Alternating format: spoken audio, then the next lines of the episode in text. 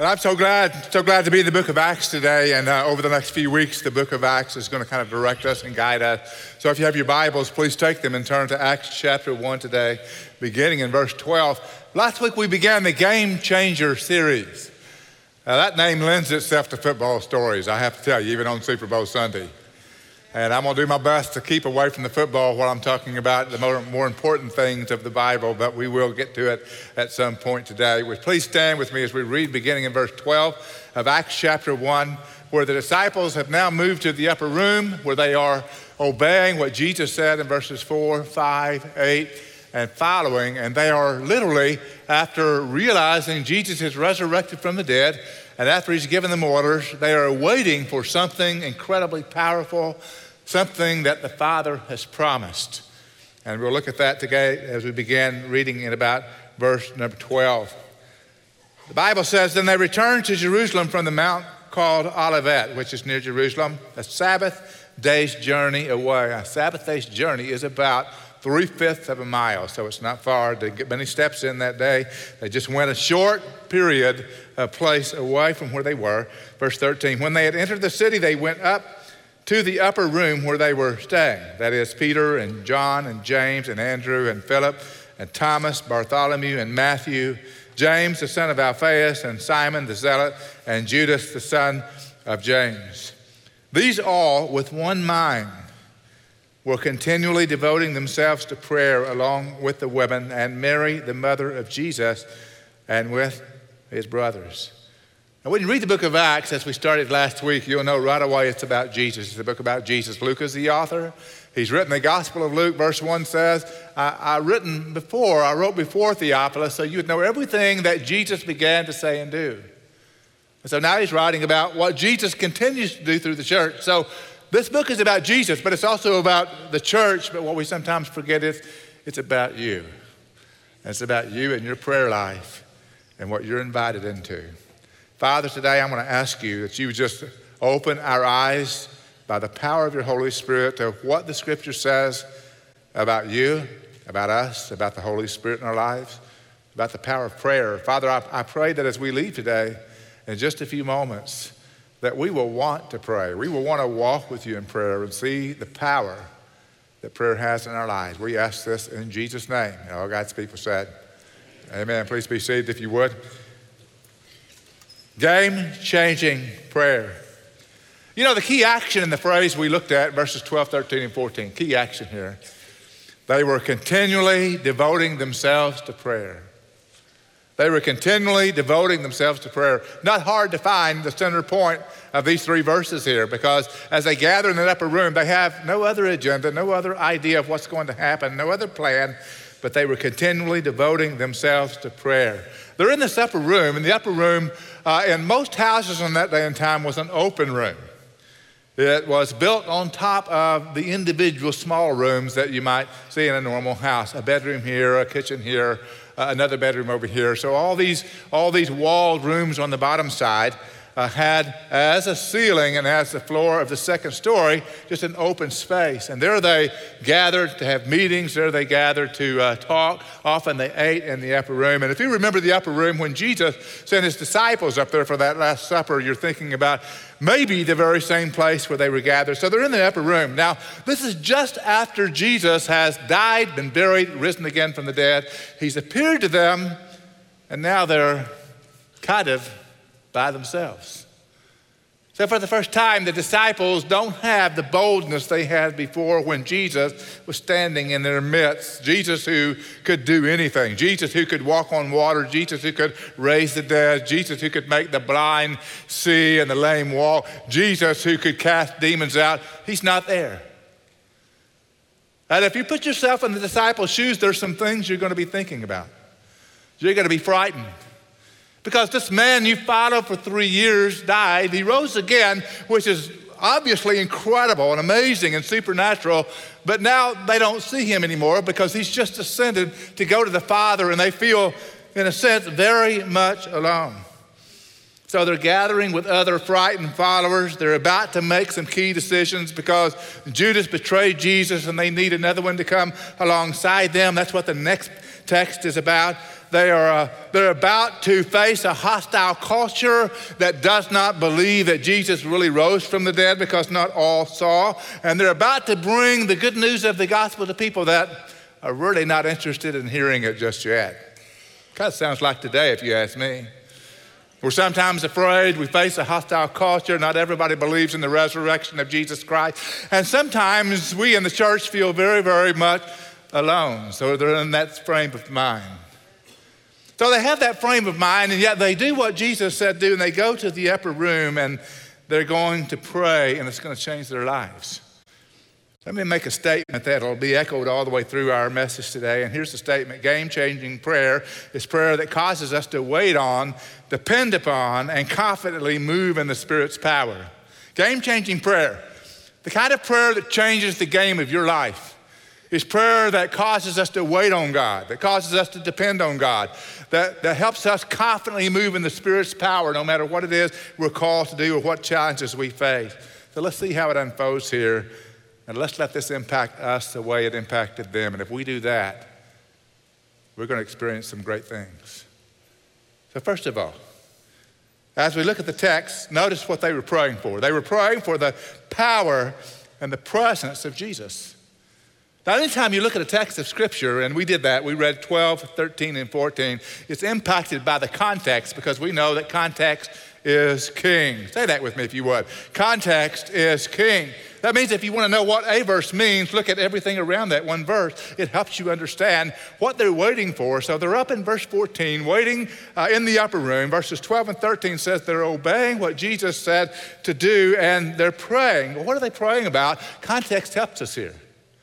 If you go back to verse 4 and 5, the immediate context says, Gathering them together, he commanded them not to leave Jerusalem, but to wait for what the Father had promised, which he said, You heard of from me, for John baptized with water, but you will be baptized with the Holy Spirit not many days from now. So they're waiting for that power, and they're waiting for the presence of Jesus That'll be exhibited in the baptism of the Holy Spirit, which we'll talk about today and a little bit more. They are told to go to Jerusalem and wait. Kind of an oxymoron. Go, wait. But what Jesus is saying is go to one place and just stop and wait for me to fulfill what I promised I'm going to fulfill. And Jesus goes further and says, Wait for what the Father promised and what you heard of from me. And it's an obvious reference with verses 4 and 5, with a reminder in verse 8 as well that the Holy Spirit is going to be poured out on them with power, that this is a waiting moment where they are going to receive the Holy Spirit for the first time in their lives. And you've got to wonder what they're thinking. When Jesus says, Go and wait, the Father has promised, the Spirit is going to come. And as they thought back to those things that Jesus said, as they were reminded about what he said to them, they began to realize what's about to happen. I want to remind you of what they were reminding each other about. I don't know about you, but if I do something on Tuesday and I sleep a few days, I don't even remember what I did on Tuesday. If someone says something important to me three weeks ago, then I may not remember today. Now, I know Jesus is different than somebody, but the reality is these disciples have been through it, man. They've been through it. Their leader has been taken from them in the Garden of Gethsemane. He's been scourged, he's been beaten, he's been on trial, he was crucified, he rose from the dead on the third day. I mean, they've had a week, a week in which you could forget easily some of the other things that happened before. And now they're in this upper room going, well, what was it Jesus was saying to us? And they remember some things that he said to them. In John chapter 14, verse 12, that's one of the verses that I would be remembering. Of course, in that time, it wasn't in a verse. It's chapter 14 and verse 12, but it was something Jesus literally spoke to them. And if you read John 14, verse 12, you'll see what Jesus said. Truly, truly, I say to you, he who believes in me, the works that I do, he will do also. Now, that's almost unbelievable. He who believes in me, the works that I do, he will do also. Can you imagine Peter and James and John, who did nothing before they started following Jesus but fish for fish? And they hear the words of Jesus saying, If you believe me, the works that I've done, raising the dead, healing the blind, being able to cast out demons, the things that I've done, he will do. The one who follows me will do in even greater way. Notice the next part of that line. Jesus also says, And greater works than these he will do. Why? Because I go to the Father. Now, that just doesn't make sense to the average disciple. This makes sense to me if I were standing there. You mean you're leaving? You're the source of power. You're the one who is the God, the Son. You're leaving, and we're going to do greater things? How's that going to work? I mean, that's a legitimate question, right? How's it going to work when you're gone? We weren't doing these great things before you came, and you say we're going to be doing greater things after you leave. How is this going to work? And in that same discourse, John chapter 14, Jesus gives them even more understanding. If you have your Bibles open, they should be open at this moment to two or three of the greatest verses in the Bible John 14, 16, 17, and 18. I'm going to walk through this slowly. Jesus said in explanation of verse 12, the greater things verse, I will ask the Father, and he will give you another helper. Now, that's a powerful statement to start with. Because what Jesus is saying is, I've been here encouraging you. I've been your advocate. I've been standing with you for these three years. And so I'm going to ask the Father to give you another helper. And the wording would be another helper like myself. Two ways to express another in the Greek. One would be another of a different kind.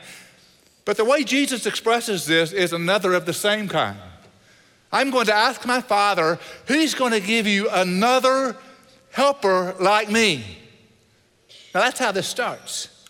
It says that he may be with you forever. I'm going to be leaving you. I will ascend to be with the Father. You're going to feel alone, but I'm going to ask the Father to give you another helper like me, and He'll never leave you. He'll be with you forever and ever and ever. You'll never worry about Him ever being killed, ever being crucified, ever being buried, or anything like that. He'll be with you forever. That's an amazing promise as it unfolds. And then he says in verse 17, by way of explanation, that is the Spirit of truth. This is not going to be one that has a body like me. This is going to be a spiritual presence that's going to be with you, the Spirit of truth. And he goes on to say, Whom the world cannot receive because it does not see him or know him, but you know him because he abides with you, present tense, and will abide with you, future tense, and then forever. Literally, He'll be inside of you. He's been with you, but He will be inside of you. He was with you for a time on planet Earth, but now He'll be with you forever and ever from the inside. And then He says this, verse 18 I will not leave you as orphans. I will come to you. Not He will come to you I will come to you. Now, there's no other conclusion that you can have after reading that verse slowly or that passage slowly than this. And that is that the Spirit that would come to dwell inside of every believer would be the Spirit of Jesus Christ Himself. That means that if you're born again and you have the Spirit of God today, Jesus is with you now. That's powerful, isn't it? That's powerful because you never have to be without Him. It's powerful because anything He calls you to do, He can do in you and through you. And what Jesus is saying is in the same way that I have been with you, I'll still be with you. I remember when I was 19 years of age, my, my grandfather, who was a, a big man in my life, suddenly passed away of a heart attack. I came back from college to go to his funeral. My, my granddad was a big, tall guy that uh, had this really deep, booming voice and he was very influential in my life. He lived uh, in a home, uh, had about 10 acres uh, on it, and I was often out at that acreage just outside of town, hanging out with him. And, and um, when he died, I was kind of shocked, obviously. It kind of rocked my world. First person in my family that ever passed away in my memory where I realized what had happened. And so he passed away. I remember at 19, I used to think this while I was away at college, I used to think, I wonder if granddad knows what I'm doing right now because I knew he was a, a believer in Christ and he'd be with the Lord forever. I wonder if he knows what I'm doing. I wonder if he knows what I'm saying. Just that, that wondering about whether he could see from heaven what was going on on earth. Just a normal, natural question.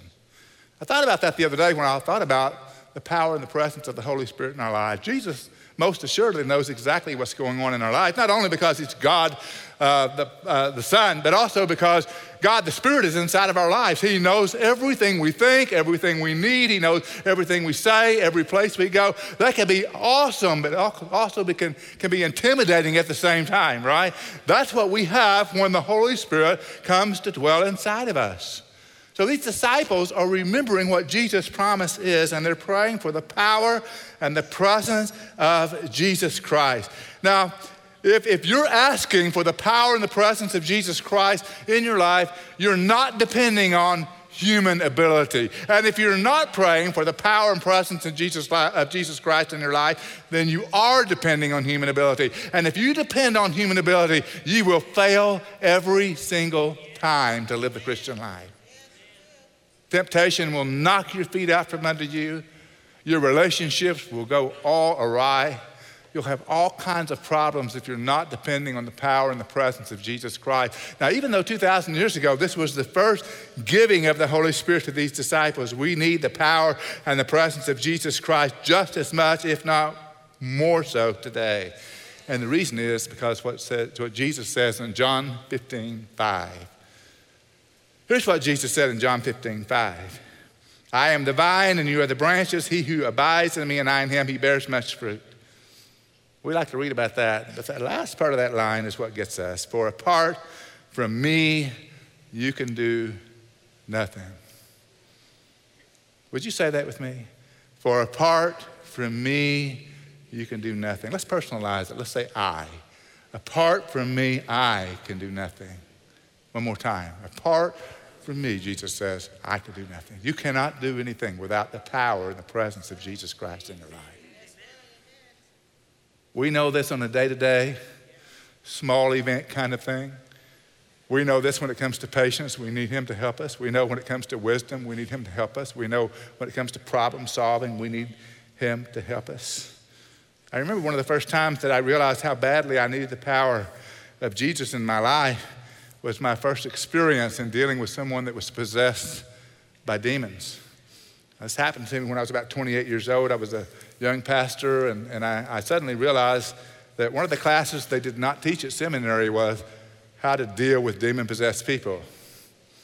And I was asked to deal with a demon possessed man who had multiple demons in him and exhibited supernatural strength. In fact, he threatened to kill himself. There were four guys about my size in the room with him. We were trying to restrain him, and he threw us all off of him. And at that moment in my life, I thought out loud, I may need help here.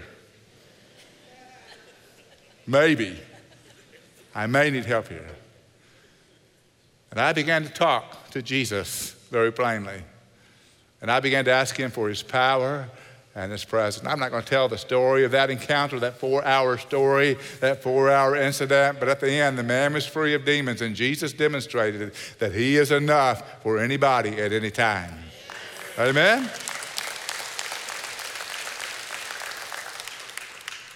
Well, you may need help yourself. We may need help here. We may need help with our marriages. We may need help with our relationships. We may need help just following Jesus. We may need help. And that's why the Holy Spirit's been given to us because we need the help and we need to be praying for the power and the presence of Jesus Christ. Now, let me say this to you as well. We're reading from the book of Acts, and you need to know today that you don't have to ask for the Holy Spirit to be in your life today if you're already born again. If you're already born again, the Holy Spirit is in your life from that day forward. But this is the book of Acts. Let me say some things to you about the book of Acts that also help us with the interpretation of the book of Acts. It's very important that you know this. Because if you don't know this, you're going to read through the book of Acts and be confused. Here's some things about the uniqueness of Acts. First of all, Acts is an unfolding story, it's not a book of theology. An unfolding story. We're learning the first pouring out of the Holy Spirit in Acts chapter 2. We'll see it again later in the book of Acts. And then a third time to a third different group of people, the outpouring of the Holy Spirit. So it is a narrative of when the Holy Spirit was first given to different people groups. Secondly, Acts takes place between Christ and the giving of the Holy Spirit.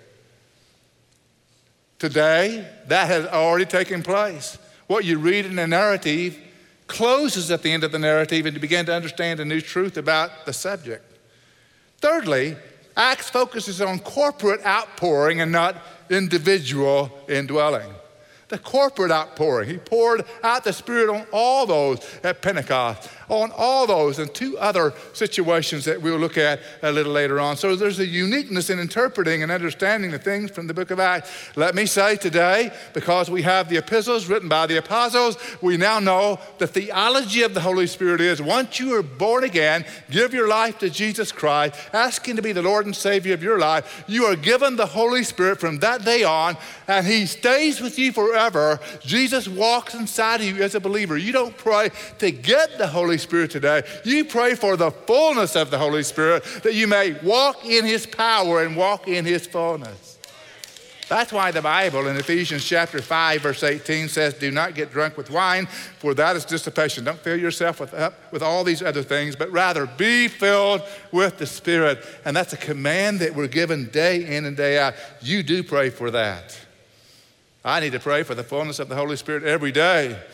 Because when I grieve the Spirit, when I quench the Spirit, when I disobey the promptings of the Spirit of God and go off on my own, I realize that's not a good idea. I have to step back and say, God, forgive me, fill me with your Spirit again so I can walk in your fullness and walk in your power. I am praying for the presence and the power of Jesus on a daily basis, and you must do the same.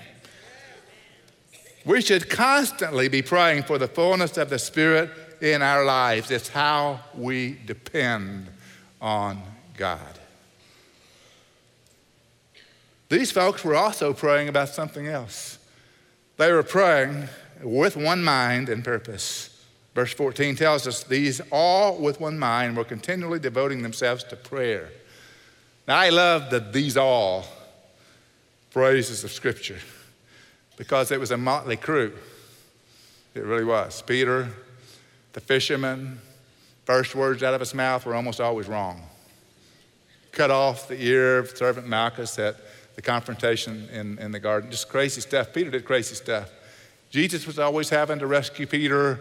Later on, the Holy Spirit always had to rescue Peter. It was a motley crew. You can go one by one through these disciples, and you'll find a, a strange group of people. And, and really, the book of Acts, in the verses we've read, names every one of them. And then, in addition to that, uh, we, we read about also that there were women in the upper room, and Mary, the mother of Jesus, and with his brothers who were doubters at one point. So there's a big mix of people in the room. And yet the Bible says they're praying with one mind and one purpose.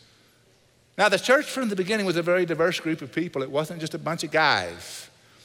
There's men, women, and not just men and women from Jerusalem, they were from all over. In fact, when you get to the book of Acts, you find people from northern Africa and other places that were being appointed to be disciples and deacons, if you will, in the New Testament church. So it was very diverse from day one. It, it basically was one race, and that was the human race of people who were following Jesus Christ. That's what the church is, by the way. It's the human race of people who follow Jesus Christ. So you've got this amazing thing. The church from the beginning involved every believer, every gender, every race, and socioeconomic status in the mission. I need to confirm, confirm something today. Gender, whenever I use the word gender, gender, I mean men and women only. That's what I mean. Just so you'll know. But it involves all of us and everybody. Wow. They were praying of one mind and one purpose in spite of the fact that they were incredibly diverse. There's one thing I really love about what God has done here at First Euless, and that is He's made us a very diverse group of people. We're intergenerational, we're multi ethnic. It's amazing. And I love it. And I think it represents what the New Testament church ought to look like. It's going to be what heaven looks like. And so it's important for us to express that and to see that in the local church as well. But here they were, they were together. The Bible says they were homo thumos. That's a combination Greek word Homo means one, and themos means temperament. They were of the same temperament. Temperament. What it doesn't mean is that they were all alike. What it does mean is that they were together in mission. Let me just say this you and I are never going to agree on the color of the carpet and the color of the pews. We're never going to agree on walls and colors and things that some people get in fights over in church life. We're never going to depend, uh, agree on everything about a song service, a worship service, or how long the messages last, or how long the services are, all that stuff. We're never going to agree on things like that. But what we can agree on is the mission that Jesus Christ has given us. As a matter of fact, if we don't agree on that, nothing else matters.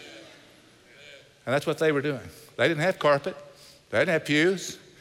They didn't have a song service. I mean, nobody knew anything except we're following Jesus. He's given us a mission. We're going to reach the world for Christ. And churches that have that kind of mission purpose, that are one like that, do in fact reach the world for Christ. So here they were, beginning to do that. They were together in mission. It's a common theme through the book of Acts. If you look in Acts chapter 1, verse 14, you'll find that they have, they're in one mind in prayer. In chapter 2, verse 1, they're together in one place. That's just prior to Pentecost. Chapter 2, verse 46, after Pentecost, they're with one mind in the temple. Chapter 4, verse 24, they prayed in one accord. Chapter 5, verse 12, they were in one accord on Solomon's porch. Chapter 15, verse 25, they're in one accord in sending Paul and Barnabas. And at this point, I'm resisting the Honda jokes as being the first car of the New Testament church. They're in one accord. I'm not going to tell that joke. But they were together. They were together. They were of one temperament, of one mind, of one mission, and they were better for it. We are better together. We are bigger together. We're more beautiful and more balanced together. We are bolder together. We're braver together. We must be together.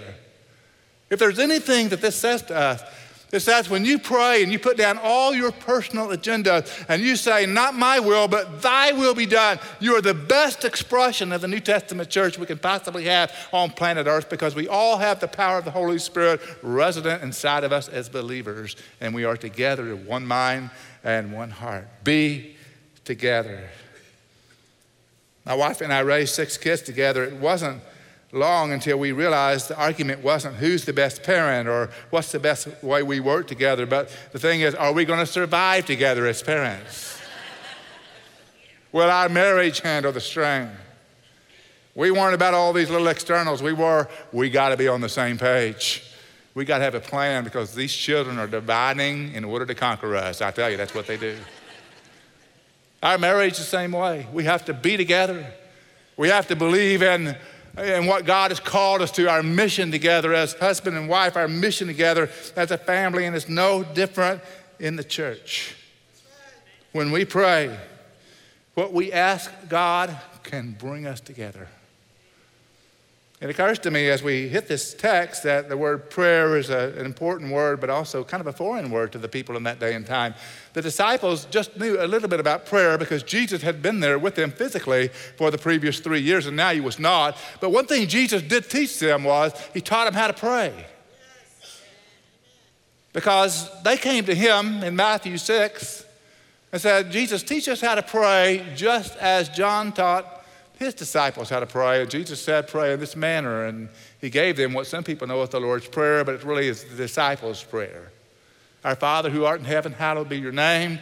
Your kingdom come, your will be done on earth as it is in heaven. Give us this day our daily bread. Forgive us our trespasses as we forgive those that trespass against us. Lead us not into temptation, but deliver us from evil. For thine is the kingdom, the power, and the glory forever. And let me just say that prayer is an amazing prayer, but it wasn't a prayer that they were just supposed to quote together. It was a manner of prayer. For 30 years, for 30 years, I've prayed prayer based on that prayer every day. There are six things that prayer breaks down to. I'm going to give you all of them real, real quickly. It starts with praise. Our Father who art in heaven, hallowed be your name. We enter his gates with thanksgiving in our hearts. We enter his courts with praise. Spend time praising God for who he is, for what he's done, for his character, for his goodness, for his sovereignty. That prepares us for everything else. After praise is petition. Your kingdom come, your will be done on earth as it is in heaven. You know, I pray that prayer about my life every day. Lord, let your kingdom come, your will be done in my life as it is in heaven. I pray that for my wife. I pray that for each of my children. I pray that for the leaders of our church. When someone asks me to pray for them, I pray for them in addition to, Lord, let your kingdom come, your will be done on earth where they are, where they live, just as it is in heaven. It's petition. It's how we pray for organizations. It's how we pray for our community. It's how we pray for ministries that would thrive the gospel and move it forward. It's so important for us to pray in a petition. Then I thirdly pray for provision. Give us this day our daily bread. That's such an important part of praying. God, we, we need to depend on you day in and day out. So the provision prayer is God, provide for us today to do all that you want us to do, all that you need us to do. Because prosperity is having all you need to do the will of God in your life at any given moment. So I pray for provision. And then, fourthly, I pray for purification. Forgive us our trespasses as we forgive those who trespass against us. It's always important for me to say, God, I know where I've been wrong and I ask you to forgive me and cleanse me. It's also important for me to say, Lord, I determine that I will forgive anyone that sins in some way against me as well. In fact, I actually, in my prayer time, I say, Lord, I'm going to walk in a spirit of forgiveness today so that when somebody offends me at some point in the day, it's inevitable. Somebody's going to offend you. Someone's going to cut you off in traffic. Someone's going to say something about you. Someone's going to hurt you in some way. And when they do that with me, I've already decided before the Lord, I'm going to forgive them in advance. And if you want to offend me, that's fine, but I'm going to already have forgiven you, and I'll walk that out when it happens to me. You ought to be practicing that too. So there is that that purification. God, I want to walk with you in a way that nothing gets between me and you. And then protection. Protection is lead us not into temptation, but deliver us from evil. God, I'm praying for protection today. Help me recognize temptation around me. Help me recognize when impurity begins to enter my life in the way of thought or actions or whatever it might be. I'm asking you to give me power to walk away from sin. And then after protection, I pray again in a way of praise. For yours is the kingdom, the power, and the glory forever. Amen. Praise, petition, provision, purification, protection, and then praise again. Six P's. Stunning, that came from a preacher, isn't it? Simple. A way to remember, a track to stay on, a way to keep your prayers in order. Here's what they were doing they were praying and I don't think they were praying with the six P's, but I do think they were remembering the Lord's Prayer that He gave them to be the disciples' prayer. And they were learning to pray in such a way where they were discovering prayer together. And beyond those prayers that they were praying, they were praying for Acts 1 8 to unfold, that they could lead every unbeliever to faith in Jesus because that was about to happen, and Jesus told them about it. Then finally, they were praying with great anticipation. I love this. I love this. In verse 8, the Lord says to them, But you will receive power when the Holy Spirit has come upon you, and you shall be my witnesses. A promise from the Father, spoken by Jesus, and they knew it was going to happen. They'd already watched all the other promises that the Father had given them happen the promise of a Messiah, the promise of a resurrection, all those things had happened. So it's not difficult for those men and women in the upper room to say, if Jesus said it, I can count on it. If Jesus said it, I can look for it. If Jesus said it, I can anticipate it. And that prayer of anticipation captured their heart. Man, I wish we could have a revival of anticipation in this place where we would pray and say, God, I fully believe you're going to carry out your word in my life, and I'm going to live as though I fully believe that. That's what was going on in that upper room. That prayer of anticipation that said, God, we're waiting, show us what we do. Here's something that we need to remember God will move in power when we move in mission. And when we move forward in mission, desperately depending on His power, He's going to come through. But we must ask because that's the human side of the fullness of the Spirit. That's the human side of divine intervention. And you have not because you ask not, James would say. And James was there. So we're waiting for him to call the play. You knew it would come down to football at the end, didn't you? You knew it would.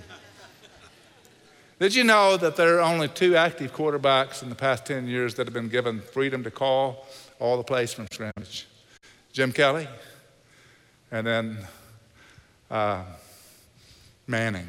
What's his first name? Help me here. Not Eli, not that one. Peyton. And the reason coaches wouldn't give those guys the freedom to call the plays, even though they were quarterbacks, is because they can't see the whole picture. They know the team, they know the opposition, they know a lot of things that are happening at the line of scrimmage, but they don't know the whole picture. They have to look over to the sideline to the head coach who knows more of the picture.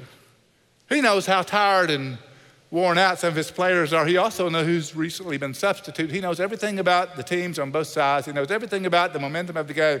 So he looks to that coach on the sideline. That coach on the sideline is listening to the offensive coordinator up in the booth who's looking down at the big picture and sees how all the movements on the field are taking place. And because of the, the wisdom of the big picture as well as the wisdom of the intimate knowledge of the player, those two coaches say, call the play to the quarterback and as much influence as he has, he waits for that call to play before he calls the play.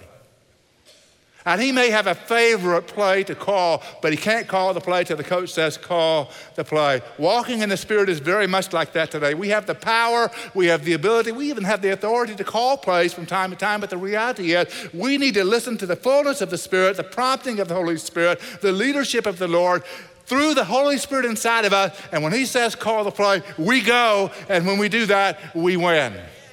Every time. Every time.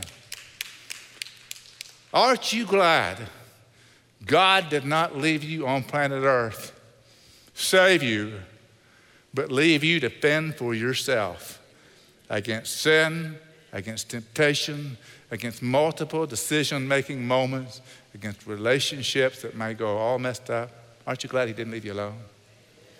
And aren't you glad that He gave you the potential to have the same kind of impact on the world that He gave that motley crew up in the upper room?